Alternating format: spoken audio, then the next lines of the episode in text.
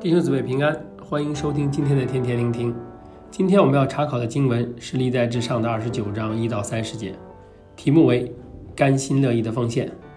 我们可以看到，这个是历代志上的最后一章，讲述的是以色列的王大卫在他生命的终点到来的时候做的最后一件事，也是他一生追求的事，为耶和华建造圣殿。我想大家都不陌生这个事情。大卫一直心心念念的想要为耶和华建殿，只不过因为他有生的年月流人血太多，耶和华上帝不准他建立圣殿。不过上帝还是给他参与的机会，让他去为此来预备，让他儿子将来可以为上帝建立圣殿。于是大卫就一直积攒和预备自己所拥有的一切，等着这一天的到来。而本章就记述了这一天的到来。圣经上记载大卫说。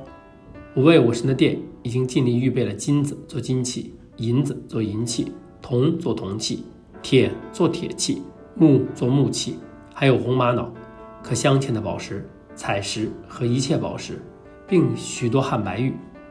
且因我心中爱慕我神的殿，就在预备建造圣殿的材料之外，又将我自己积蓄的金银献上，建造我神的殿，就是俄斐金三千塔连德。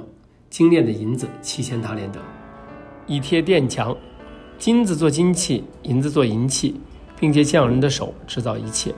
今日有谁乐意将自己献给耶和华呢？这几节经文就是今天我们要学习的重点。从这几节经文，我们可以看到三个事情：第一，大卫为了上帝的殿一直在准备，这是一个一生的过程，他积累了各种各样贵重的金属、宝石、木材。这需要他有一颗一直爱上帝的心，并且一生追求这个目标，才能这样一日复一日的积累，就为这一天。第二，除此之外，大卫还拿出了自己的积蓄，也就是金子一百多吨，银子两百五十多吨。相信这应该是他个人全部的积蓄了。大家看到这里可能会问，为什么前面奉献了金银珠宝，后面怎么还有自己的积蓄？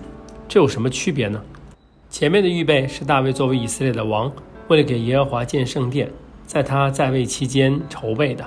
换句话说，是他作为王的工作，就好像他的职位是去私募或者筹款，这些财产不属于他个人。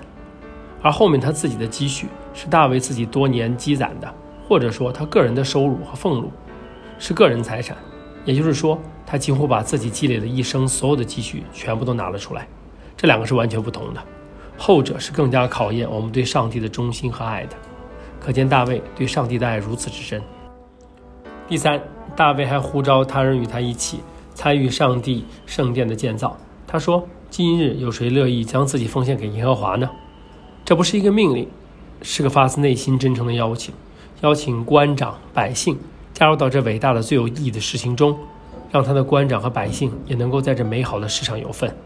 我们可以看到。大卫用自己生命所做的榜样，在官长和百姓中起了大的果效，大家都纷纷效法大卫。官长们从大到小全部都捐出了金银财宝，而百姓也都拿出了自己的牛和羊。全国上下不分年龄职业，人人都参与对上帝的敬拜和奉献中。这图画是何等的美！亲爱的弟兄姊妹，这不仅让我想到我们的教会，从几十年前我们的创会牧师包牧师来到香港。为中国献上所有的一切那一刻开始，他对上帝的爱和忠心，就吸引了包师母，还有无数的爱上帝的人一起为着中国的福音不惜一切的付出。大家为何愿意心甘情愿地跟着包牧师？